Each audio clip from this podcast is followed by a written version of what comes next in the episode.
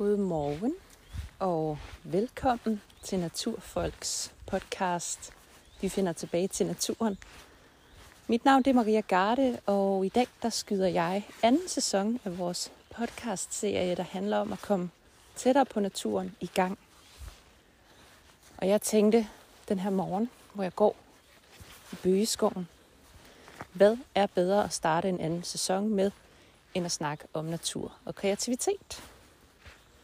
For rigtig mange vender tilbage på deres arbejde i dag. Nogle gør det måske under lidt funky vilkår. Jeg ved, at der stadig er rigtig mange mennesker, der skal arbejde hjemmefra. Noget, der ligner i hvert fald året ud. Og øh, rigtig mange af os lever jo af vores hoveder langt hen ad vejen. Vi lever af at skulle være kreative her i Danmark. Og det hænger ikke særlig godt sammen med den måde, vi arbejder på faktisk. Så det vil jeg gerne dykke lidt ned i i dag, og jeg vil gerne tale om, hvordan jeg bruger naturen til at være kreativ.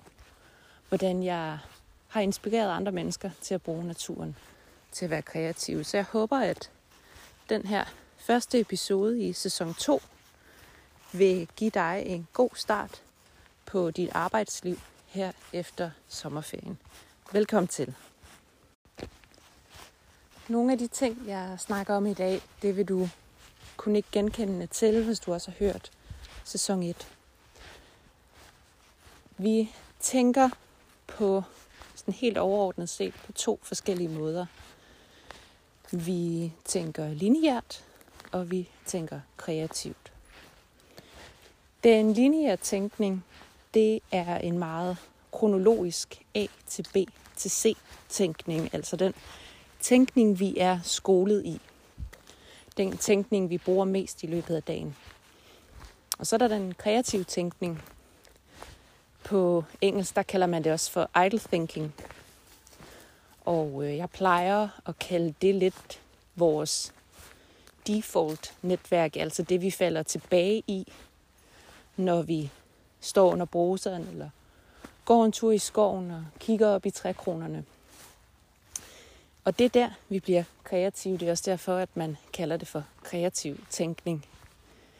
Det er der, hvor vi slipper hovedet fri til at gøre det, hovedet nu engang har lyst til. Vi forsøger ikke at fremtvinge noget bestemt. Men sjovt nok, så lever vi 90% af vores tid cirka med at tænke lineært. Det er til trods for, at der ikke kommer særlig mange gode idéer ud af at tænke lineært. Når man sidder på sin pind, for mit vedkommende har jeg jo arbejdet i den kreative IT-branche med spil og interaktionsdesign. Og det er en branche, som er præget af, at du skal skabe sjove digitale oplevelser. Og det skal du gøre fra dit skrivebord. Det skal du gøre cirka 8 timer dagligt, hver dag, på samme måde, med samme team. Og øh, det kan godt blive en lille smule anstrengt, kunne jeg jo også hurtigt se på de folk, jeg som producer skulle forsøge at motivere. Derfor tror jeg, at det er rigtig vigtigt, at vi tager ansvar for vores arbejdsliv og vores jamen, liv som lærende væsener. Vi skal ture og angribe vores måde at arbejde på på en lidt anden façon. Og vi skal ture og være åbne om, hvordan vi arbejder bedst. Jeg kan garantere dig for, at du er ikke den eneste, der synes, at det kan være lidt pres og føle, at man skal leverer ret mange timer om dagen. Selvfølgelig er der små pauser og uendelige mødekæder, der bryder den kreative tænkning, man skal forsøge at have ved sit skrivebord. Det er alt sammen en hverdag, som kan gøre det rigtig svært at få noget energi ind i krop og i hoved. Derfor har jeg de sidste syv år arbejdet med, at folk skal væk fra skrivebordet. De skal ud. Blandt andet ud i naturen. Der er også en grund til, at jeg stort set altid optager mine podcasts, når jeg er i bevægelse i naturen. Fordi det flow, jeg er i, når jeg bevæger mig herude, det gør et eller andet ved min tankestrøm. Det gør et eller andet ved, at ordene ligesom bare følger hinanden på en meget intuitiv måde.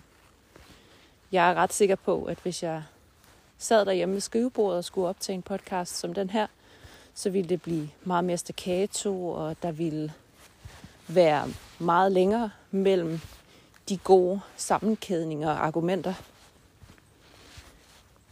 Jeg er heller ikke typen, der tænker enormt meget over de ting, jeg gør. Eller det gør jeg selvfølgelig, men, men jeg er enormt det, øh, bevidst om, at min intuition, altså mavefornemmelsen, den fortæller mig, hvad retning jeg skal gå i, og så går jeg den vej. Det har stort set altid givet pote for mig at følge min intuition. Og øh, når jeg er i naturen, så har jeg en enormt stærk intuition. Jeg har en intuition om, hvad vej der kunne være spændende at gå i dag.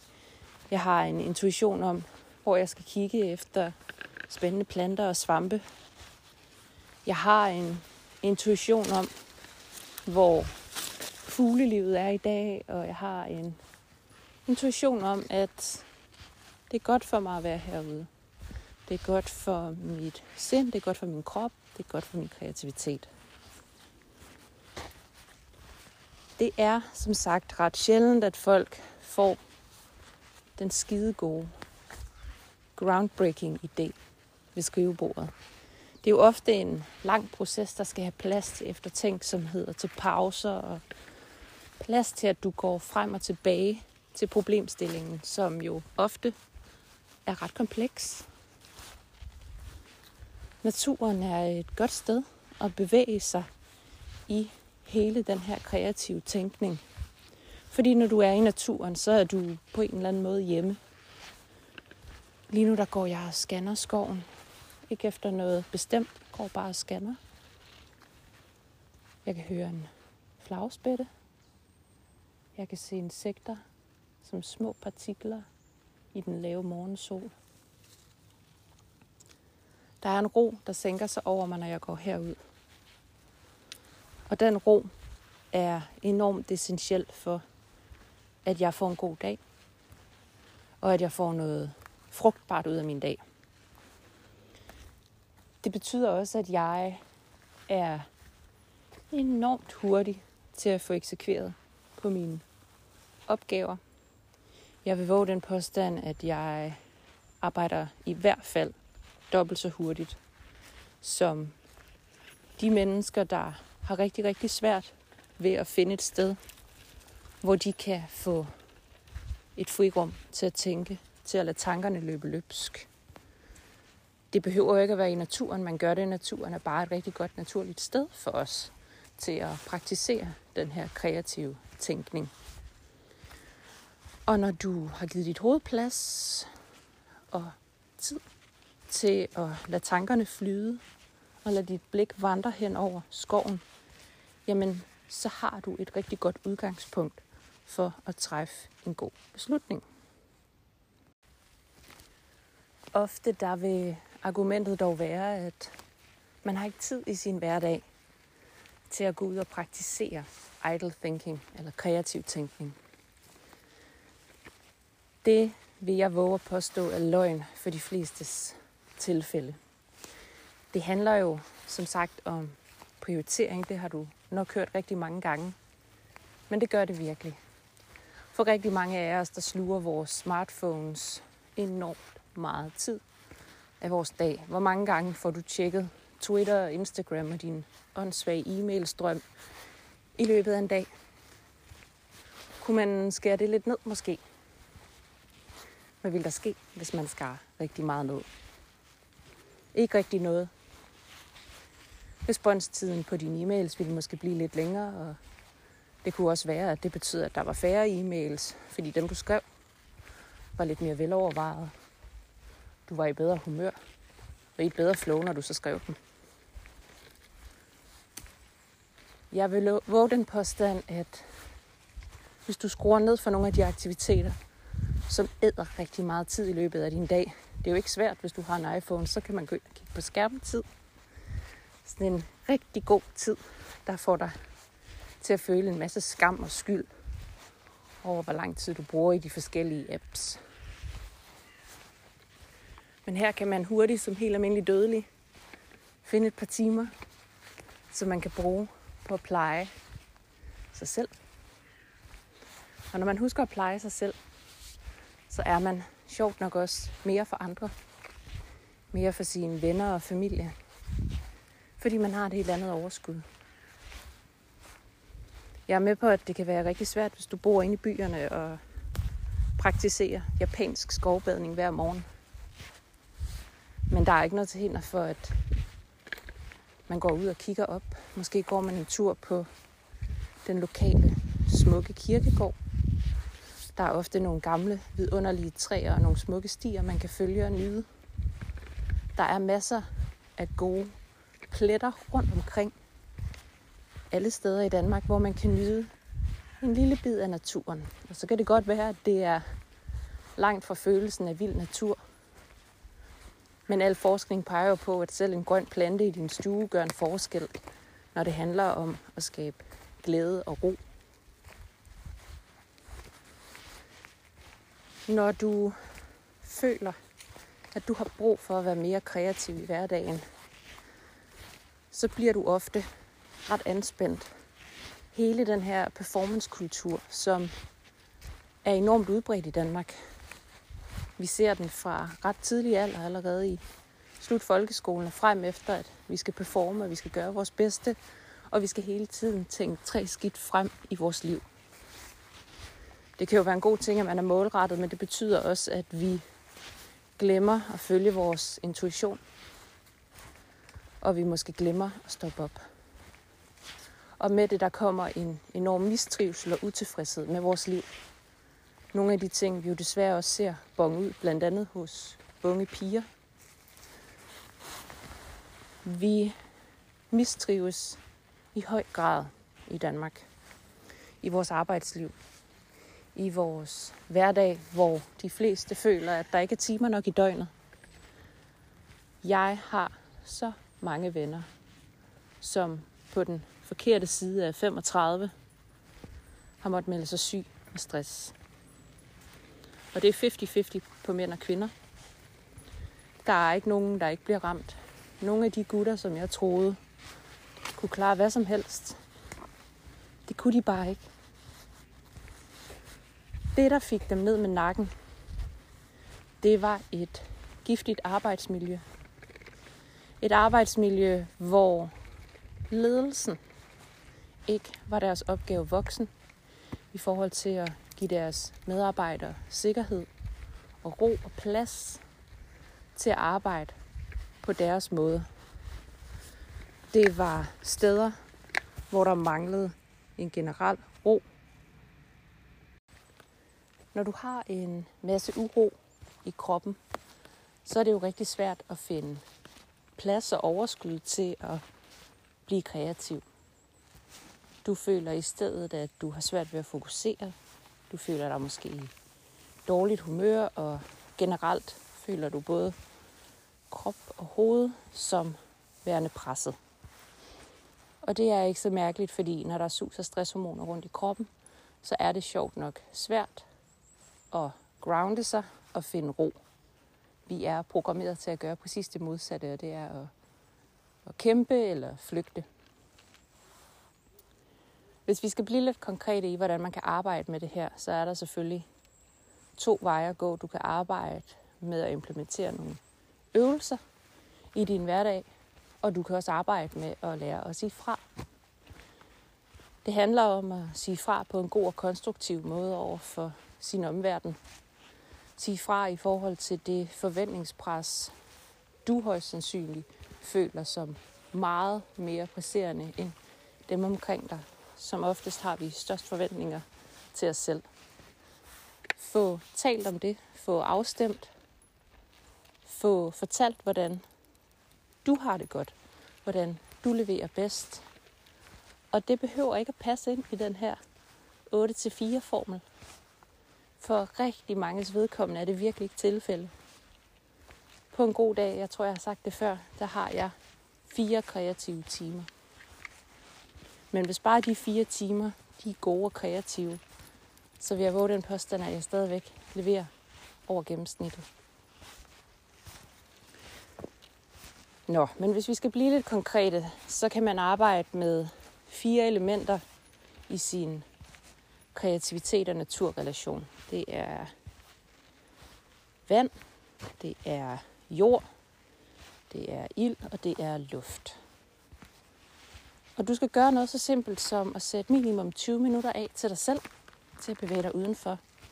Det skal være minimum 20 minutter, fordi det er først efter 20 minutter, at din krop og dit sind begynder at give slip, og der reelt har været tid til en pause, til du er kommet tilstrækkeligt langt væk fra det, du var i gang med. Jeg vil anbefale en time, men det er jo ikke altid, man har tid eller overskud til det. Så, det kan være, at du bor tæt på en park. Det kan være, at du har en have. Det kan være, at du er heldig at have en skov i baghaven, ligesom jeg har. Og jorden er fantastisk til at finde ro. Helt grundlæggende er der nogle skønne bakterier i jorden. Det er ofte dem, der lugter af muld på en våd dag i skoven. Det er sunde bakterier, der gør noget godt for os, og de fleste af os associerer også duften af muld med noget positivt. Gå ud og find et godt sted. Og her, der sætter du dig ned. Og så stikker du hænderne i jorden. Du stikker hænderne ned i det lag af førn, af gamle blade, der ligger på skovbunden. Måske stikker du hænderne ned i det tykke, bløde dække af mos. Du kan mærke, det er vådt og koldt, sikkert. Det kan være, der er lidt liv der. Det kan være ubehageligt for nogen. Der er rigtig mange, der har sådan en jordforskrækkelse. Og det har man ofte, fordi man ikke er i synk med naturen. Men det er ikke farligt at få beskidte hænder, og det gør noget rigtig godt for dig. De her bakterier er gode for dig. Og helt grundlæggende giver det en ret fantastisk ro. Jeg ved godt, det kan lyde enormt langhåret, men det virker. Gå ud og find et godt sted i skoven og brug nogle minutter på at få beskidte fingre. Mærk jorden, duft til den og føl den. Når du gør det, så arbejder du med alle dine sanser. Du arbejder i det daglige rigtig meget med at kunne tale og se. Men vi glemmer nogle af de andre sanser, som duftsansen og følesansen. Og det er noget af det, jeg gerne vil stimulere, når jeg tager dig med ud i naturen. Vandet har også en særlig beroligende effekt, det her med at sidde og glo på bølger. Og rigtig mange af os har faktisk ikke så langt til vandet. Vi er jo en kystnation. Så det kan være, at du bor på vestkysten. Kan være, at du bor ud til en sø. Så brug bølgerne som terapi. Gå ud og sæt dig og kig på vandet. Og lad det blive meditativt. Lad dit åndedræt måske følge nogle af bølgerne. Og betragt de enormt smukke, grå toner, der er ved havet. Det er min yndlingsfarvepalette i hele verden. Det er at stå op ved den nordjyske vestkyst og nyde synet af de sandede og de grå farver. Herude ved kysten, der kan du også ofte blive stimuleret rigtig godt af vind. Og vind er noget, som rigtig mange hader, især modvind på cykelstien. Men du kan også bruge vinden til at føle dig i live. Her skal man øve sig rigtig meget i, hvis det er koldt i hvert fald, at trække vejret dybt og slappe af i skuldrene. Nyde blæsten. Og ikke mindst i den her vind, i den her luft. Nyde de forskellige dufte. Jeg taler ikke om vinden bag ved en bybus, der er varm og lugter grimt af diesel. Jeg taler om at komme ud i naturen Måske efter et regnskyld, hvor du vil bemærke, at alle duftstofferne er blevet frigivet, og der dufter fabelagtigt. Det gør dig selv i en park i Indre By. Gå ud og læg mærke til duftene. Dufter det af sensommer? Det gør det lidt lige nu. Nogle morgener herude i skoven, synes jeg så gar det dufter af tidligt forår. Sludervrøv. Efterår. Og jeg kan ikke komme det så meget nærmere, men jeg kan bare dufte årstidernes skiften, og det er helt vildt fantastisk at kunne dufte årstiderne. Det gør, at jeg føler mig tæt på naturen, og jeg føler mig i live. Vi har også øh, ild. Og her der mener jeg ikke, at du skal sætte ild til dit hus. Jeg mener, at du skal nyde et bål. Ikke et lys, men nyde et bål. Det kan være svært for mange, der bor i byerne, det ved jeg godt, men der er så rig mulighed i sommer- og efterårsperioden for at tage ud et sted og nyde et lille bål. Ildstedet har jo altid været samlingspunkt for os mennesker. Det har givet liv i form af næring, i form af varme og tryghed.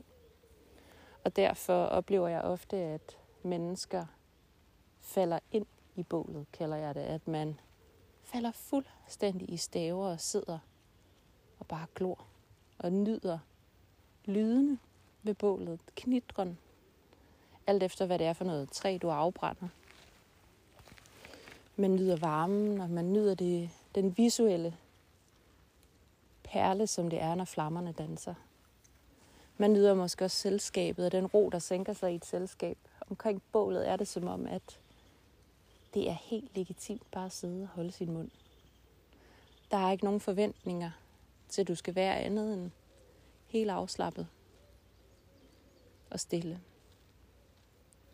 Der er ikke noget bedre end sådan ved aftentid, når vinden altid lægger sig omkring kl. 20 og lave et bål.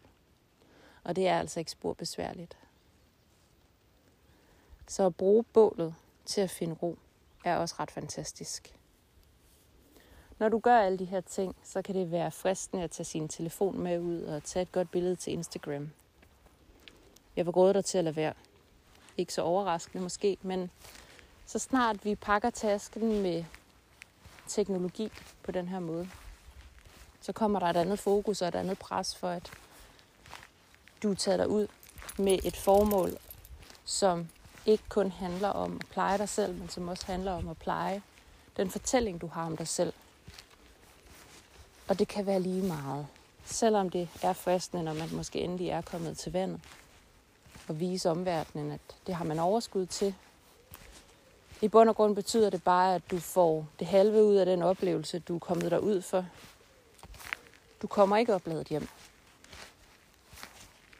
Du kommer hjem med sådan en halv følelse af, at det var rigtig fint at være afsted, men det gjorde ikke det for dig, du havde håbet på. Så derfor vil jeg virkelig anbefale dig, bare lad tingene ligge derhjemme. Hvis du har brug for at tage din telefon med, så for en stund slet de sociale medier, så du ikke kommer til det. Du skal afsted for din egen skyld, og du skal afsted, fordi at en hverdag kan være enormt krævende.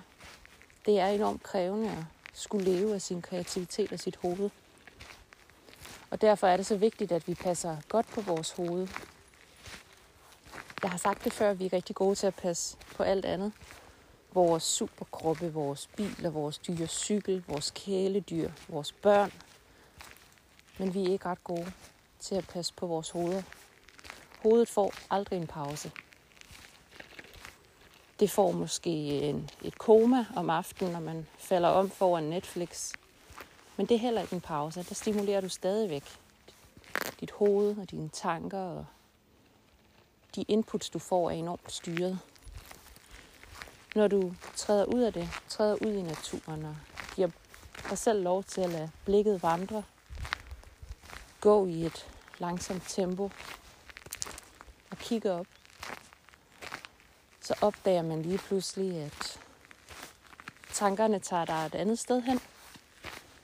Den gode idé, den kommer stensikkert på en af de her ture. Det gør det altid for mit vedkommende. Det slår aldrig fejl.